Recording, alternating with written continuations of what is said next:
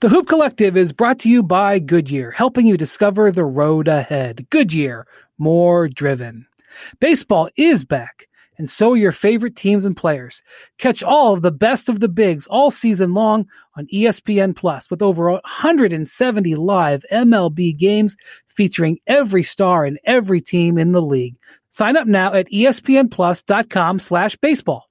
Ready to play ball? The Baseball Tonight podcast with Buster Olney gives you an insider's perspective Monday through Friday with the biggest names, stories, and analysis in the sport. Follow the Baseball Tonight podcasts wherever you get your podcasts.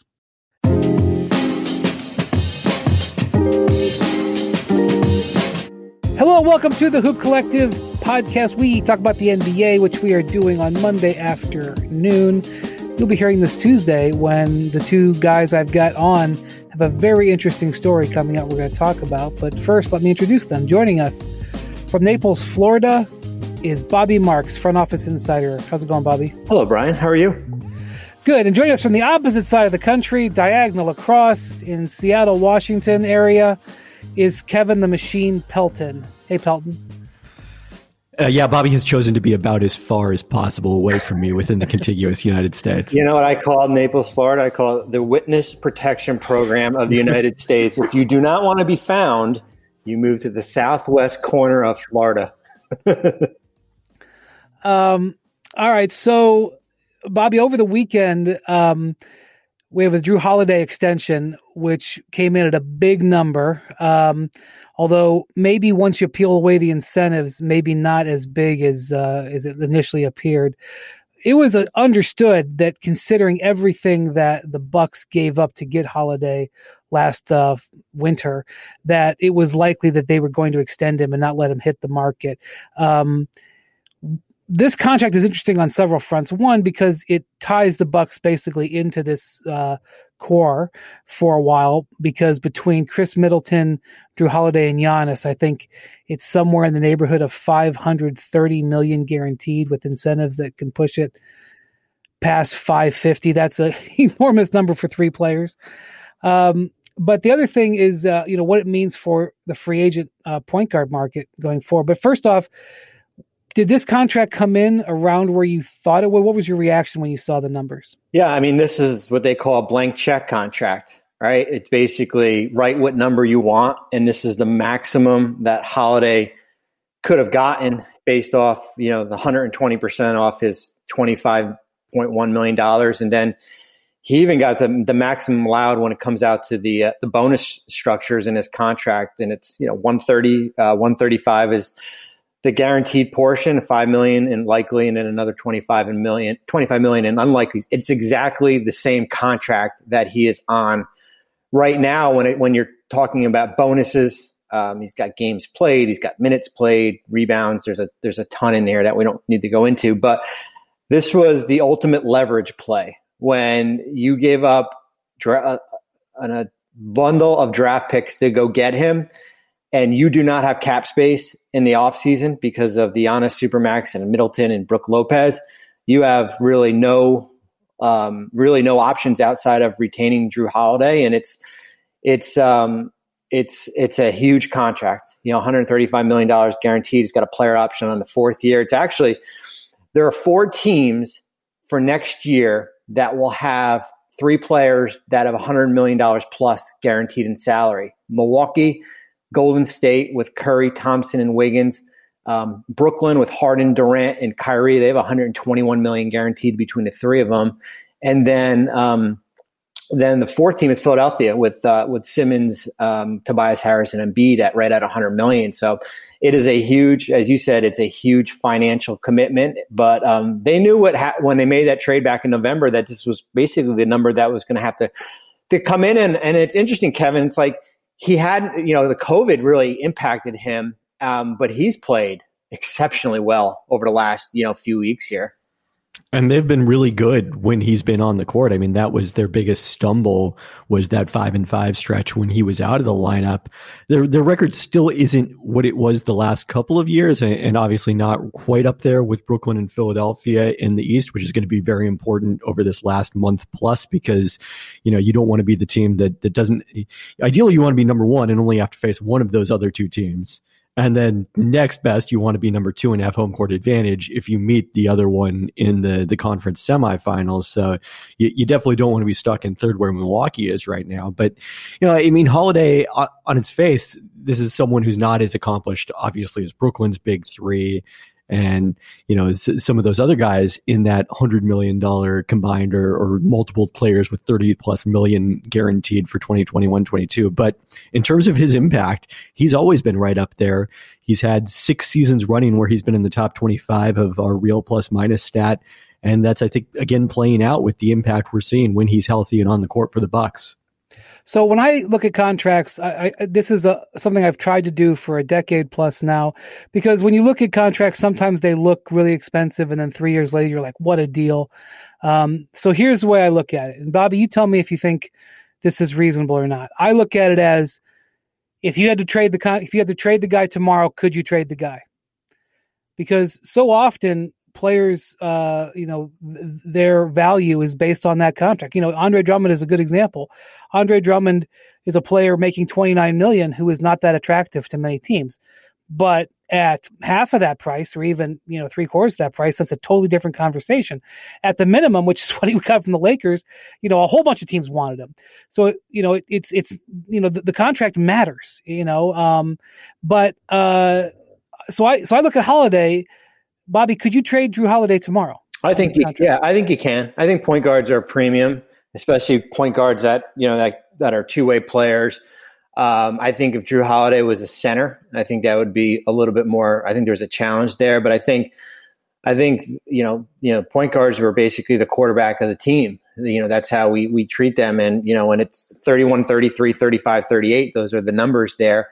Um, I, I I do believe you can that number could be traded if you know if he didn't have a trade restriction and, and Milwaukee made him available. But the you know I look at contracts, it's it, especially extensions are so hard because you're basically trying to reward the player from the past and then hedge your bet as far as what the future is going to be, reward him for the future here. And we often see players get rewarded just for the past and not what, you know, their production level is going to stay you know at that same at that same level. So that that is a challenge. But yeah i i do believe even even though he's got 135 million guaranteed after this year that that contract would be movable if you know if they wanted to do that again so yeah the second max contract is always you know it's dicey sometimes now not for guys like lebron or uh, Kevin Durant or what have you. Um, I've talked about this in the podcast before. There's a GM who uh, who calls the first max the fun max um, because it's you know a smaller portion of the cap. Um, typically the players are getting it when they're 23 24 so you're getting them in their you know in their great portion of their careers the second max a lot of times that's when the superstars are looking to move around a little bit that's when maybe they're a little bit unsettled and a little bit more demanding. And now you're talking about guys who are maybe 29, uh, 30 zone, and um, they've had some injuries. And or even if they're 28, you're looking at the back end of that contract and maybe paying the guy when he's 33. You're looking at maybe paying him, you know, you know, 40 some million. The second max, which is what this is for Jrue Holiday, especially for a, a borderline all star player, is always a little bit fraught. Uh, not always, but a lot of times a little bit fraught. Um, so, but here's what I want to know, guys.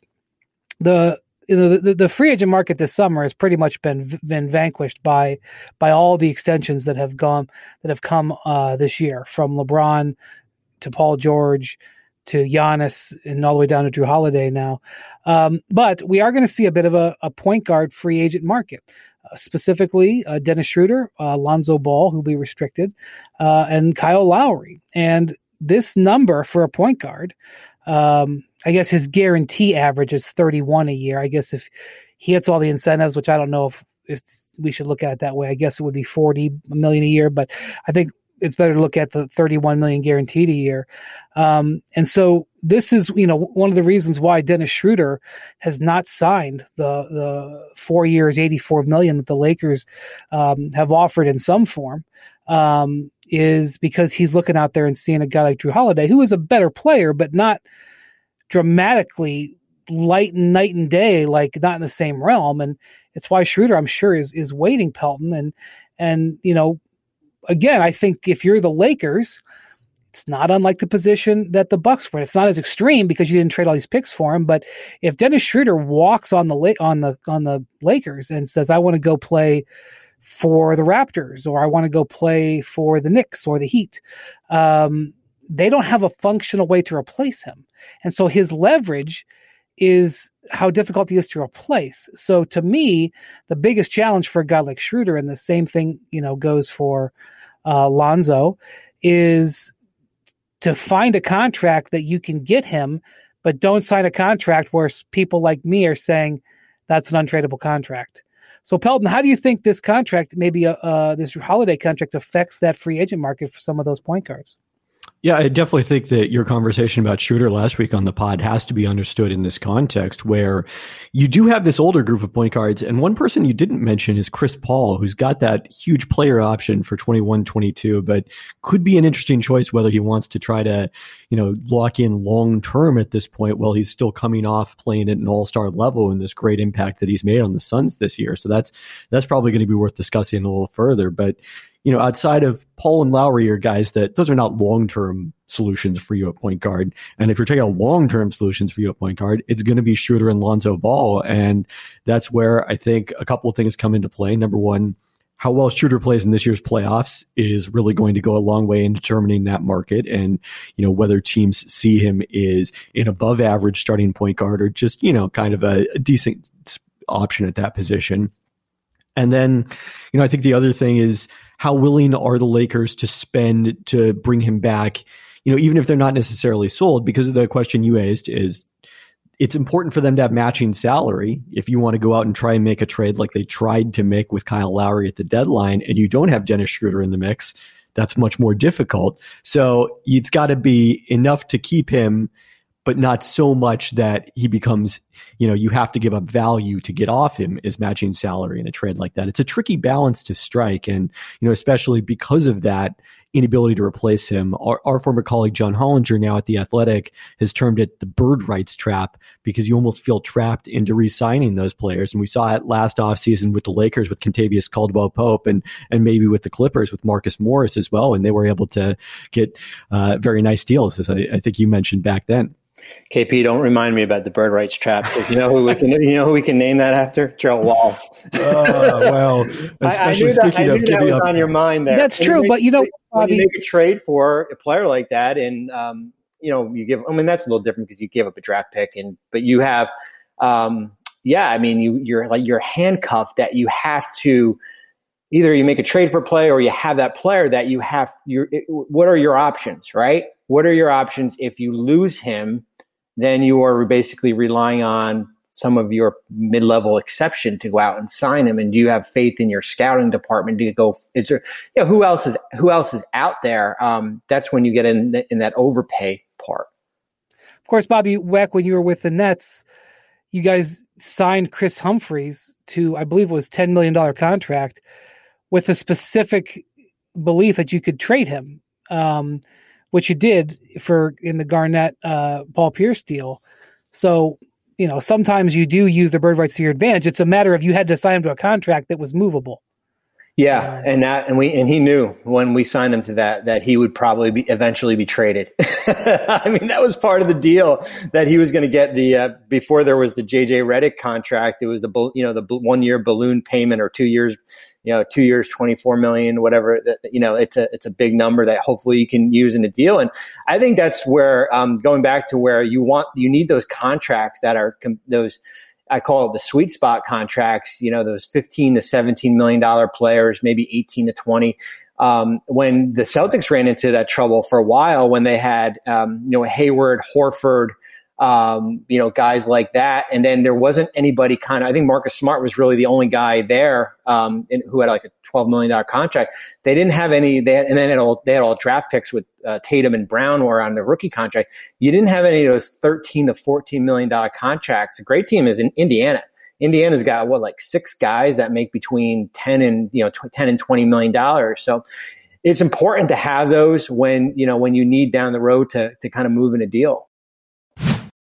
You can now stream the most MLB games on DirecTV without a satellite dish. Yes, catch the clutch hits, strikeouts, grand salamis, web gems with nothing on your roof. So, who's ever up there, whether it's the roofers, Santa, birds, old timey chimney sweeps, moody teenagers, thrill seeking raccoons, you name it, they won't find a satellite dish. But you will find your MLB games on DirecTV. That means DirecTV is your home for baseball this season. Root, root, root with nothing on your roof. Yes, stream your team. Call 1 800 DirecTV or visit DirecTV Sign up today. Claim based on total games carried on sports networks. Sports availability varies by zip code and requires choice package. If only starting your fitness journey was as easy as starting this podcast.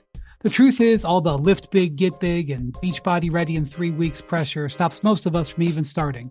And starting is what matters most. It's everything. Wherever you're beginning and wherever you want to be, Peloton encourages you to just start. With thousands of classes to get you moving and doing what you can, even if that's just a 10 minute low impact class, they have those too. And when you're ready, take it up a gear with a 30 minute live DJ ride. Start with Peloton and find instructors that will keep you motivated to stay on your fitness journey. Learn the basics and build from there. Remember, doing something is everything. Get started with a Peloton bike or Bike Plus rental at onepeloton.com slash bike slash rentals. Terms apply. So what did you think about Pelton's, uh, it's the first time I've heard of it or thought about it, the concept that Chris Paul might... Oh, I, I agree with Kevin. I think I think Chris Paul – um, well, he's an over 38 guy, right? So you're, you know, you're kind of restricted as far as years, length in, in the years. And I think, I think Chris Paul could look at, you know, taking this Phoenix team that's, you know, top three in the West. If they, if they go on a nice little run and they get to a second round or even a conference finals, let's say, he'll hold that over, you know, Robert Sarver's head and said, Hey, i am going to, I want to opt out and I want another, you know, you know, three, I want three years and, and, you know, you know, make, maybe my number goes from 41 or to 33, but I have an extra 70 million guaranteed, almost like what Hayward did in, in, um, in Boston going to, to Charlotte. I think that's, I think that's certainly a, I think that's a, certainly a possibility to talk about based on how far this Phoenix team goes. Especially if he leads them to like, if they can somehow like find their way to the conference finals. I mean, the Suns haven't made the playoffs in 10 years. If he leads them to that, I mean, there would be pressure to retain him. Um, so interesting concept because you know the idea of Chris Paul opting out, you know, two three years ago on that, you know, the end of that deal was considered no way. That's why teams have traded him. They don't want to pay him. That you know that's why the the the Rockets got rid of him. That's why the Thunder got rid of him. They were like, we we don't want to pay him that kind of money for our teams. You know, the, the Thunder were in a rebuild, but um, it, well, that'll be an interesting one to keep an eye on. Okay, um, so when this podcast is coming out on Tuesday, you guys have a story. Have we done this story before? Because I don't remember it. Yeah, that's an annual tradition. I, it is. There was one year I think we we didn't do it that I couldn't find because I was. I think 2012, right? KP is that what it goes back to? Well, it, that's how far back how fried my brain is. I don't remember. that's how far back I've been involved with it. I didn't go check whether there were there were ones. Tony, let's cut that out. Where I did remember that this is an annual tradition for a decade. Thank you very much. Um, uh, okay, so it's a top twenty. Maybe I do remember. I'm just a fool. Top twenty-five players in the league ranked um, under the age of twenty-five. So if you're twenty-five, you don't you can't do it. You got to be 24 or younger. Um, this is a particularly interesting group uh, this year because we have some pretty good young players in the league. And the way this worked is um, Pelton had a had a vote, um, Bobby Marks had a vote, and Mike Schmitz, uh, our draft analyst, had a vote. Um, so it was not th- that big of a surprise uh, and the story you can see at ESPN.com, and I'm sure uh, it'll be on Twitter, um, either on Bobby or uh, Pelton's feeds. You can go look at. I don't think it's much of a surprise that um, that Luka was number one and Zion was number two. Um, I think in all three of your uh, rankings that you got, they were they ranked one, two. Um, where things get interesting is is onward. Um, LaMelo Ball came in number three, the number three um, ranked player uh, on the list for for for for, for most uh, for best player 25 under 25, ahead of guys like um, Jayson Tatum, ahead of guys like Donovan Mitchell, ahead of Ben Simmons, ahead of uh, Devin Booker, ahead of Jaylen Brown. Um, Pelton, you had him up there. You guys both had him up there. Um, you obviously think a lot of of uh, where Lamelo is. Yeah, and the one thing we should make sure to put prominently at the front of this discussion is we're ranking these guys in terms of their future potential, not what they are right now. So, you know, obviously LaMelo Ball is not quite yet at that level of these guys who are already all stars. But I, I think there there was, as you mentioned, you know, Luka and Zion were pretty clear one and two, the same spots where they were last year. And those guys have the clearest superstar potential. I mean, Luka Doncic already is at that level. Zion is getting there in a hurry. And then after that, there's this group that has been very good in the league at a young age, definitely has the chance to get there. But I think when, you know, we, we talk about what's the best this player could be, there's a higher upside with LaMelo Ball than some of these other guys because of the fact that he's done what he's done so far as a rookie at such a young age. I, and I don't know if you looked at that same that same way, Bobby. I, I did. I mean, I think it's and it's it's challenging. This is this is always one of the hardest articles or rankings to do because you're you know it's almost like future power rankings. You're trying to project what you know what the future here here and um, KP and Mike had Lamelo number three overall. I had him. Um, I believe I had him eight on my um, yep. eight on my list and um, which I thought was a was a good number for Me too. Kevin. Me too. I, I, mean, like I'm I'm more with you, Bobby, but I also don't analyze it like you guys, other guys do. But so. the funny thing is, you know, I felt like we were, and I I, I sent an email internally because I had Miles Turner on there, and Kevin reminded me that Miles turned turned 25. Um, I think like a week ago, and I was like, thank God, because I wanted to give someone else a chance because we've had Miles on there the last couple. It's it's a major challenge. I mean, uh, guys like you know Saddiq Bey on there. I you know uh, Jarrett Allen made the cut. I didn't have him on my. Um, I don't think I had him on my top twenty-five here. Um, but yeah, I mean, um, Lamelo. Um, Lamelo is interesting just because you know it's it's a little of both. It's a little bit of both. What we saw pre-injury um, and then as far as what what the future um, holds, and he's got he's got that star like power, where some of the other players like um, I don't know Jamal, we have Jamal Murray at 13, which is a solid number, but I think Jamal Murray is who Jamal Murray is. I don't know if he can take that another another leap there than, than kind of what he is right now. Jamal Murray is a guy who pretty consistently. Not every night. I mean, consistency and health are are two challenges for him. But Jamal Murray affects winning. He he he changes games to win loss by the stuff that he does. Um, and that's what has impressed me about Lamelo this year. Is Lamelo has shown at times that he can be the difference difference maker between winning and losing. That is very rare for a rookie very rare. Even the guys who are absolutely the top of their games, like you, I've talked about this in the podcast before, like LeBron and KD, they helped their teams win games as rookies, but they were not the types of players that could take an average team and carry them into the playoffs at that point. And maybe the Hornets wouldn't have made the playoff. Now they're absolutely wrecked by injuries. Hayward is out for a month. Ball is out uh, for the year. Um, they just had another injury. Who else did they just lose? Oh, Malik Monk is out. Like they're they're wrecked by injuries now, so we'll never know what they would have been. But um, I do feel like Lamelo contributes to winning, and that's not something you normally see from rookie, especially a rookie point guard. Pelton.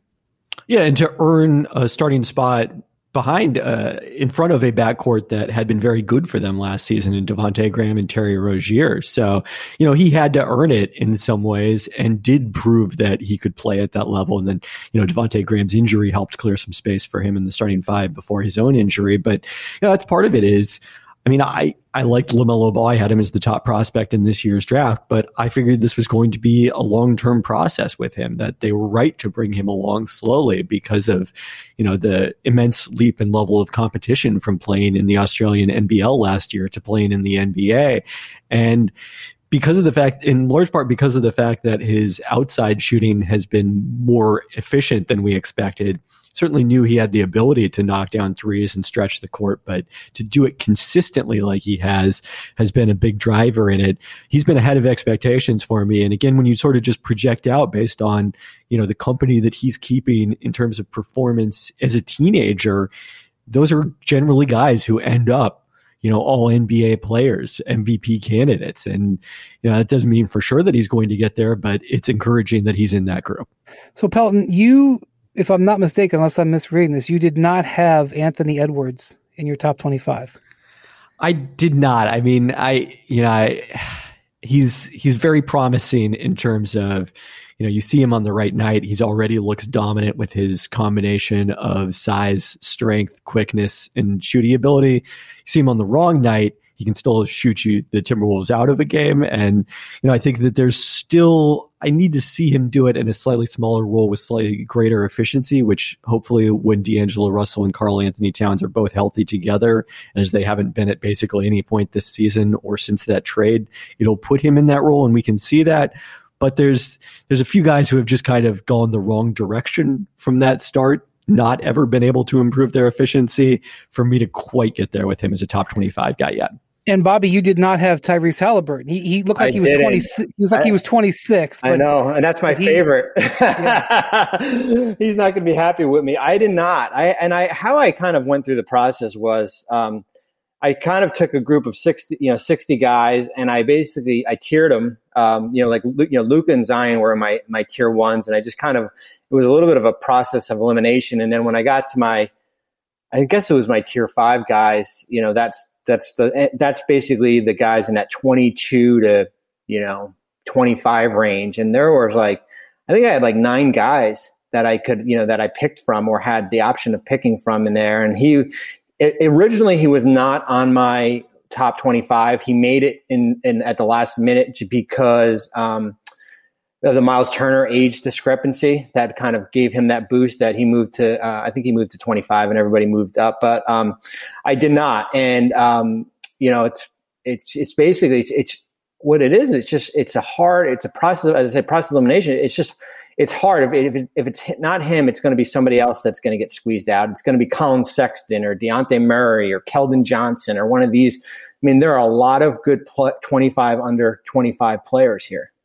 So it's so uh, um, Schmitz had him 22, and I think uh, Pelton you had him maybe 18 or something, 19, uh, 19. So it's interesting how you know Halliburton's draft thing is uh, it's it's it's one of the most interesting things that's happened in the last year. How he slipped all the way to the back part of the lottery. Um, you know, I've watched some film on him, and he's a he. I, he has good size. He can play multiple positions, plays both ends of the court, does a lot of things well. Um, but I can see how some teams may have thought that his ceiling wasn't as high as some of the other guys in the draft ahead of him.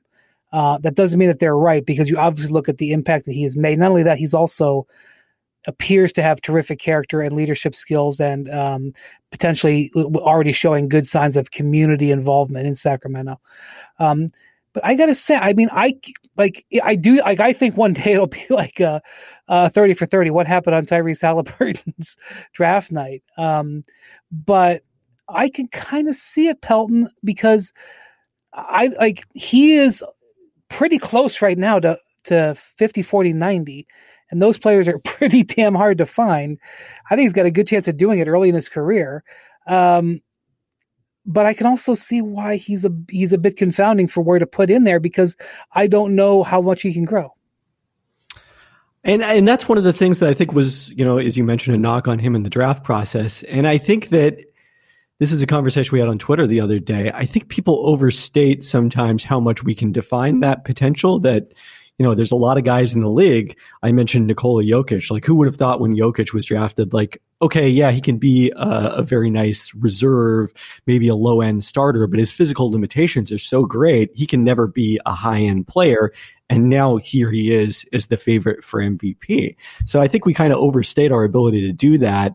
And Halliburton, what he's done so far this season has sort of been an example of that, where even those of us who really liked Halliburton, and I had him, you know, in the same tier on my draft board as Anthony Edwards, I would have taken him number two probably. I mean, I would have traded down and taken him later, but I would have considered him the second best prospect. But that was based on, okay, he'll be this awesome role player who, you know, contributes in all of these subtle ways. What I didn't expect, again, you know, same as with LaMelo, where he's exceeded my expectations. Number one, how well he shot the ball and and the volume he's been able to get up from three because that was always the concern. It was kind of a slow release, even though he made a high percentage. Yeah, he does. He, he does have a slow release, but yet, at least in the film that I've watched, he can get his shot off. He can create his own shot. Um, you know, in isolation and you know, when the ball gets kicked out to him, he can get the shot off before the guy closes out. He doesn't get to the line, but he's, you know, he's getting it done at, yeah. at I think 42% as a rookie from three, which is a really great number. It is. I mean, I looked up this up the other week because Edwards is taking, I think, the third most three point attempts per game of any rookie in NBA history. And if you look at that group, it's basically all the guys who shot in the, the 30s, a lot of them in the low 30s, like Ed- Edwards is. And then, oh, hey, here's Halliburton who's shooting 42%. So that's quite unusual. And then the other aspect where he's just developed dramatically from college is he wasn't much of a pick and roll playmaker at Iowa State. You know, didn't run pick and roll at all as a freshman and still not very much as a sophomore, even though he was their go to guy. And now all of a sudden he's, you know, I, I, this is in the story. I think he's in the top quartile of all NBA pick and roll ball handlers in terms of uh, points per chance, according to the second spectrum tracking. Well, I remember talking to Steve Kerr. So um, Halliburton is shooting five threes a game. So he's shooting 42% on five threes. He could be shooting more. I remember uh, Steve Kerr, you know, his senior year at Arizona, um, he shot 57% on three pointers on that team that went to the um, to the Final Four. I remember asking about it once, and I said, "Steve, that is a number that's kind of lost history. I mean, it's one of the you know crazy, especially in that time." And he only he he took he took five threes a game, and he made three of them basically, three point something out of five point something. And I said, Steve, I got to, you know, I know this is modern day thinking, but if you're shooting 57% on threes, why were you only taking five of them a game? You know, even as a role player, that's, I mean, if I had a guy make 57%, I'm running a couple of more plays. And he said, I shot 57% because I took five threes a game. You know, if I'd have taken nine threes a game, I might have, you know, shot 39% or 42, 1%. But, um, I think there's something to be said for that. But, but, um, but in watching, I, I just I can understand why teams were conflicted on Halliburton, even though he is you know answered so many of the questions. Um, so th- this was a guy that had a very interesting ranking, very interesting. Michael Porter Jr., who's had a complex career, uh, obviously has had injuries, had two bouts with COVID. Um, there have been times where Mike Malone in Denver has literally just had to just stop playing him because he um, uh, just can't play defense, won't get it done, isn't in the right spot, isn't focused. But he has been playing spectacularly his best basketball since the um, since the uh, the All Star break, really. And then they just picked up Aaron Gordon, and uh, they're looking like they could be pretty formidable here head, heading toward these playoffs. Bobby ranked Michael Porter Jr. as the number three player under 25 years old in the NBA. Uh, Pelton, you and Schmitz both ranked him 18th. That is a quite a spread. Bobby, why are you so high? I mean, you ranked him ahead of everybody but Zion and Luka on this list. Yeah, and I almost I almost did a re rank because I you know Kevin and Mike made me like double like like second guess myself as far as when I saw when I, I, was the first to send it in, and then Kevin I think Mike sent it in. And stick Kevin, and stick to your guns. I, I, and I did I did not move off it. The only thing only guy I added was Halliburton as I mentioned, but I just look at um, a little bit of what he did his sophomore year. There were stretches there, and the, the he's on a tear right now. I mean, you look at his last, um, you know, his, last, his numbers in his last 10 games. I mean, 57% from the field, 50, 54 from three, 20, 20 points, eight rebounds. I mean, they're playing, I mean, I think they're 12 and three in their last four, 15 games here. He started at the three. He's 53% um, uh, from three, 54%, excuse me, 58 from the field, and he's averaging 20 and eight And I mean, I just look at the there is so much untapped potential there if he stays healthy. And of course, we've you know knocked the defensive liabilities are well known here. Um, the addition of Aaron Gordon certainly helps him, um, but um, that that's I guess I drank the Kool Aid a little bit on, on, Michael Porter Jr., but I just looked. I just put him. I, I you know. hey, I, maybe never, maybe Pelton and Schmitz are behind. know, I mean, I'm not, I'm not. I'm serious. Like, like I, I, will say this. Like there, you know, a couple of months ago, I was having the conversation about, you know, he's extension eligible after this year because remember he missed his first year coming off the back surgeries, so he's extension eligible. And like, you know, he's if I were his agent, I'd be asking for the max, and I didn't know what Denver was going to do. Now I think he's absolutely asking for the max. And Pelton, I think Denver's probably, you know, he keeps this up. You're probably going to have to do it. The fun max might be headed Michael Porter Jr.'s way, which is, you know, going to be a lot of money considering they've got Murray and Jokic on max and they just inherited uh, Aaron Gordon's contract and probably want to keep him. So I don't know if this one is going to be the fun max because the reason I had him lower, I mean, obviously the defensive issues. I, I think we're well past the point where Michael Malone is going to take him out of the lineup. He's not coming out at this point. He is right. he is set there, you know, yeah. pencil him in as long as he's healthy. And that's the other question mark is always going to be the back and whether that's going to be a long term issue for him. So, you know, I think that the negotiations this might be comparable to, he's not this established as a player, but I think back to when Brandon Roy was extension eligible is uh, I think at that point a two-time All-Star with the Blazers had one Rookie of the Year, and there was a report at some point that summer I recall that you know, the Blazers weren't offering him the full max, and people in Portland freaked out about it because he was beloved. That I was mean, the, that was the point of the report getting out there was that people would oh, freak oh, yeah. out. yes, indeed it was. I mean, you got to remember this was coming off the the Jailblazers era, and you know the the team had gone through a dark period in, in terms of both, you know, obviously the off court stuff at that point, but then the on court results, and then Roy was along with LaMarcus Aldridge and Greg Oden the one leading them back out of this, and you know they eventually gave him. I think I don't think there was any sort of injury protection in the extension there they w- gave. There him. was some protection, but he got the the lion's share of it guaranteed. Yeah and, and uh, they ended up they ended up he ended up not being able to play his way through it. He ended up. I mean, the very first season of the extension is yeah. when he broke down physically, and they yeah. amnestied him after that first season. So the yeah. amnesty gave them the ability to get out of that in terms of the cap hit. But that's that's going to be the tricky balance: is how do you, you know, is it similar to kind of the Joel Embiid extension that you know Bobby broke down? I remember when it first got signed in terms of you know the way that Philadelphia tried to protect themselves, but also you know, recognize that Embiid, when healthy, was a max player. So maybe that's kind of a template for Porter. That extension took them. I remember talking, um, you know, to people in Philly when they were when that got done. That took them three months to do. that extension.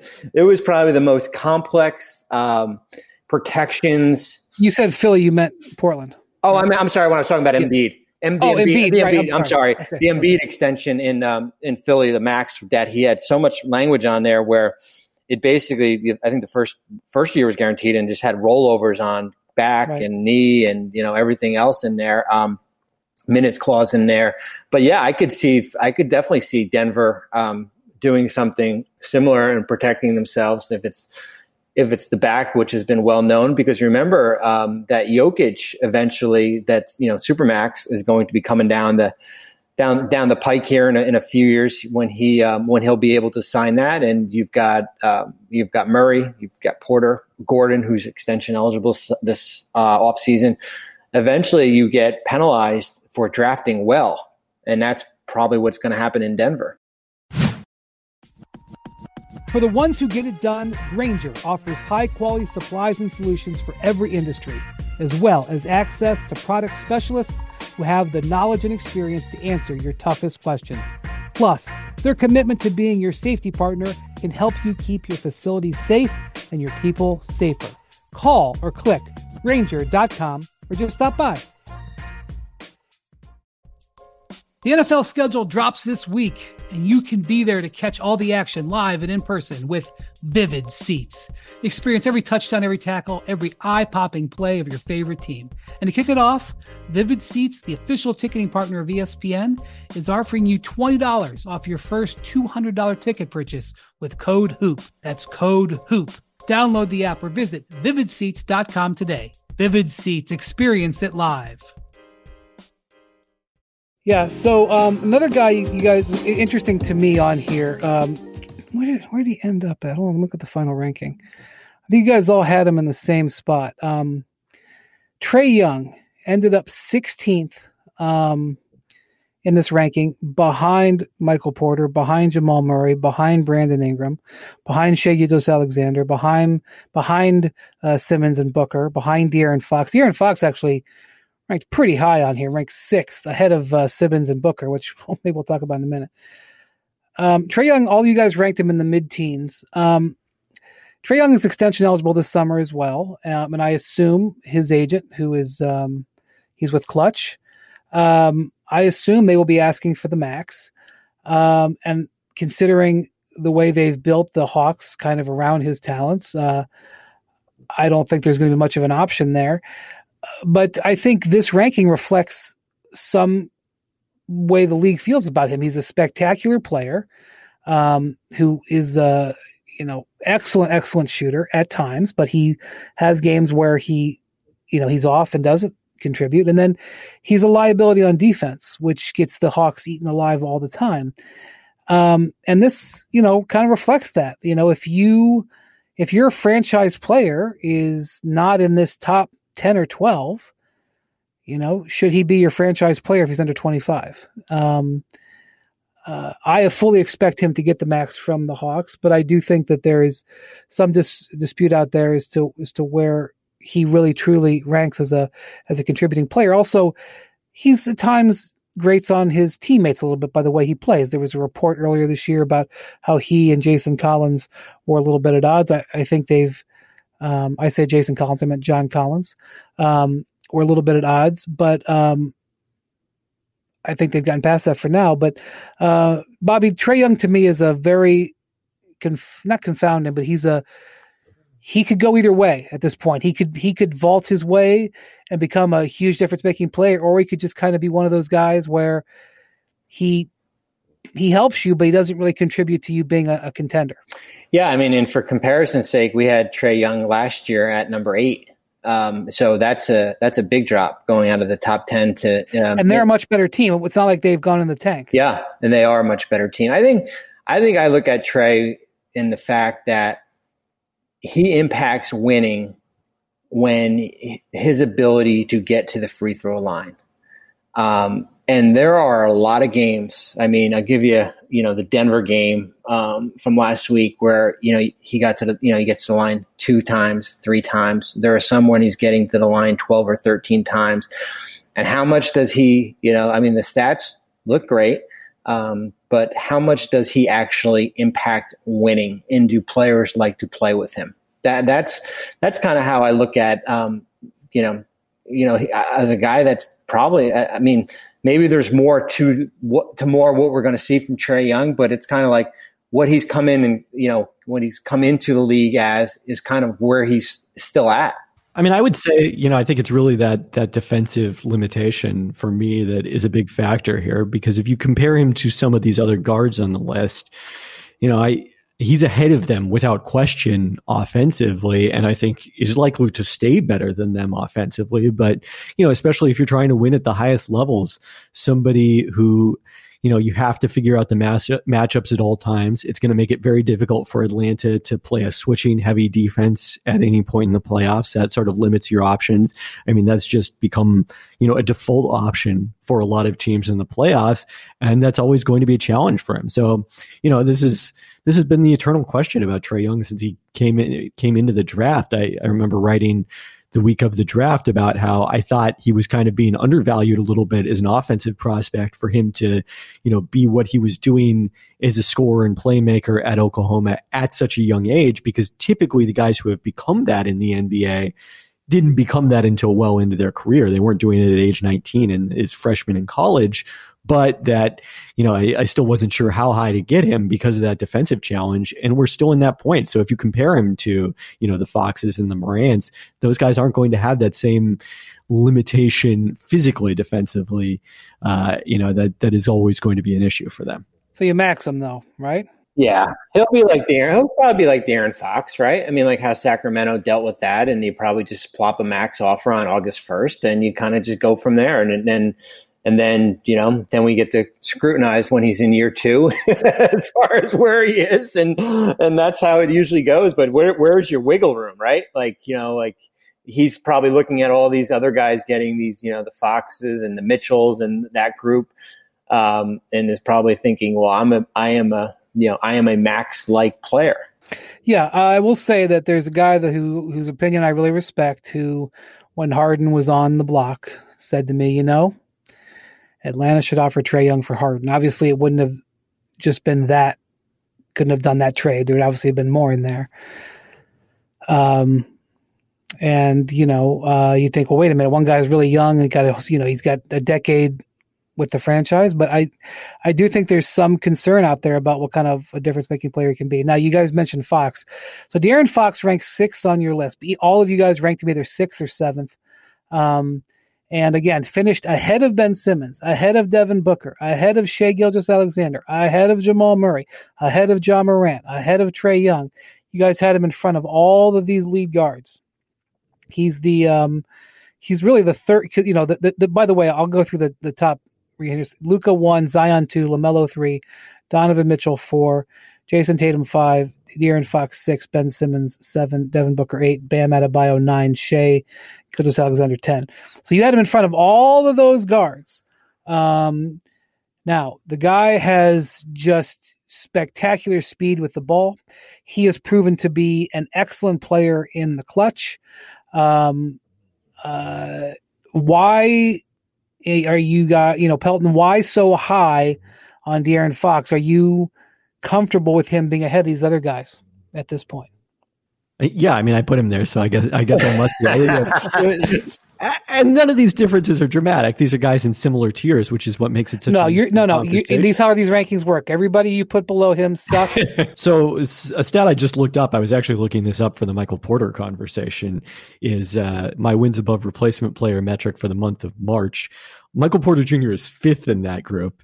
And De'Aaron Fox is 10th. He seems to kind of be taking the jump right now. And he's also the kind of player, his skill set, you know, the, the speed he has, but not being a great outside shooter.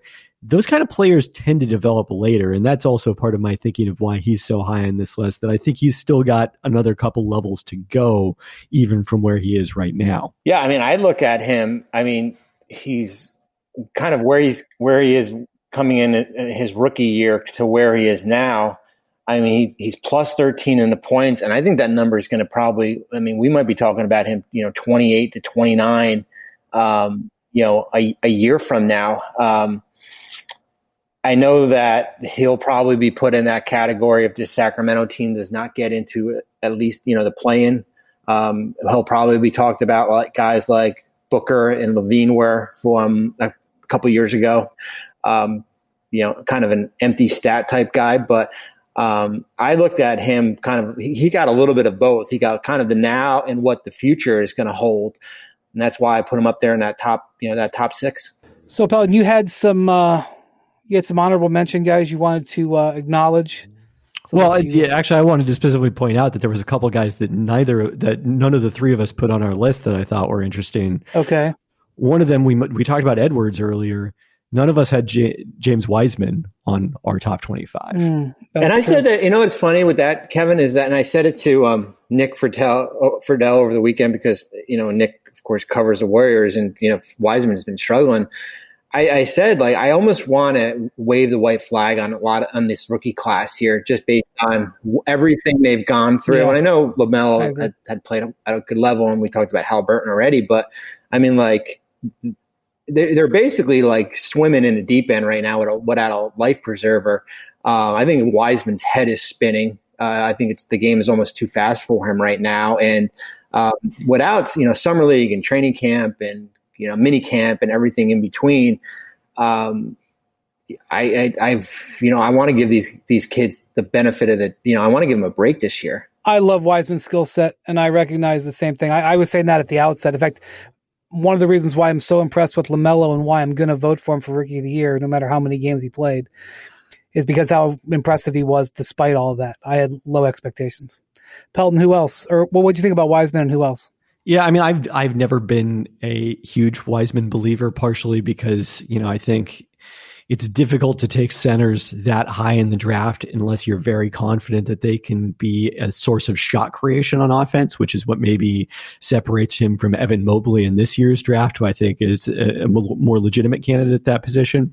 So I, but I was surprised that that neither Mike nor Bobby had him, and the other guy who didn't come up, and I was surprised didn't yes, come up yes. at all, was Tyler Herro after last year's nope, playoffs. Neither wasn't on anybody's list. No. Yeah. He's just you know he's had a, he's had an injury riddled, COVID riddled, low efficiency year, and he set the you know he's a guy of expectations. He set the expectations so high with the way he played in the bubble, even though his numbers are still pretty good. Uh, his three point shooting has collapsed, but I don't know if that's the if it if you define him as that is is yet, but um, his numbers are still pretty good. I think you know there's still a lot there, but um, uh, that is interesting. Let me ask you this, uh, Pelton. Bobby, I don't know how much uh, college basketball you watch. I don't watch much at all, but I have been watching some of the tournament. And we're recording this before the championship game. So, where does where does Jalen Suggs and Cade Cunningham, if they were included on this list, would they have a shot at cracking the top 25 at this point, or would you would you wait? Because I think Jalen Suggs a pretty damn special player. I haven't seen enough to be able to make any sort of uh, pronouncements. I would never compare myself to anybody who makes this their profession. I don't, but he looks pretty damn special to me. I, have got the receipts on how much I've loved Suggs game all season. Like, you know, I can remember watching their opening game on Thanksgiving Day and just being blown away because I'd heard a little bit about him, but because there wasn't the typical prospect, you know, McDonald's games or IC players right. at the Hoop Summit in Portland, like I'd never seen any of these freshmen play. So it was a real eye opening experience. I, I, I think both of them would probably be towards the tail end of the top 25 for me, and only the tail end because there's so much more uncertainty about guys how they're going to translate before you see them oh, yeah. in, in, the NBA. But yeah, I haven't even know, seen other than a couple of dunk highlights. I haven't seen Jalen Green play at all with the G League Ignite. So what do I know? Um, but uh, I would have had I would have had Jalen Suggs ahead of Con, uh, Collin Sexton. I would have put him I would have put him in there. I, I, yeah. We should have had KP. We should have had Austin do that. Our editor. We should have added that little wrinkle in there. And you said you got two wild cards, and they could be college players, or you know, or guys who were in the G League. We can add them to this list. yeah. Well, he just he competes so hard defensively, and it's it's not something you see from young players that often. So. Uh, all right. Well, thanks, guys, for uh, for your uh, insight into this. Uh, check out that list on ESPN.com. Thanks uh, to Tony, our producer, thanks for listening. We'll talk to you uh, later this week.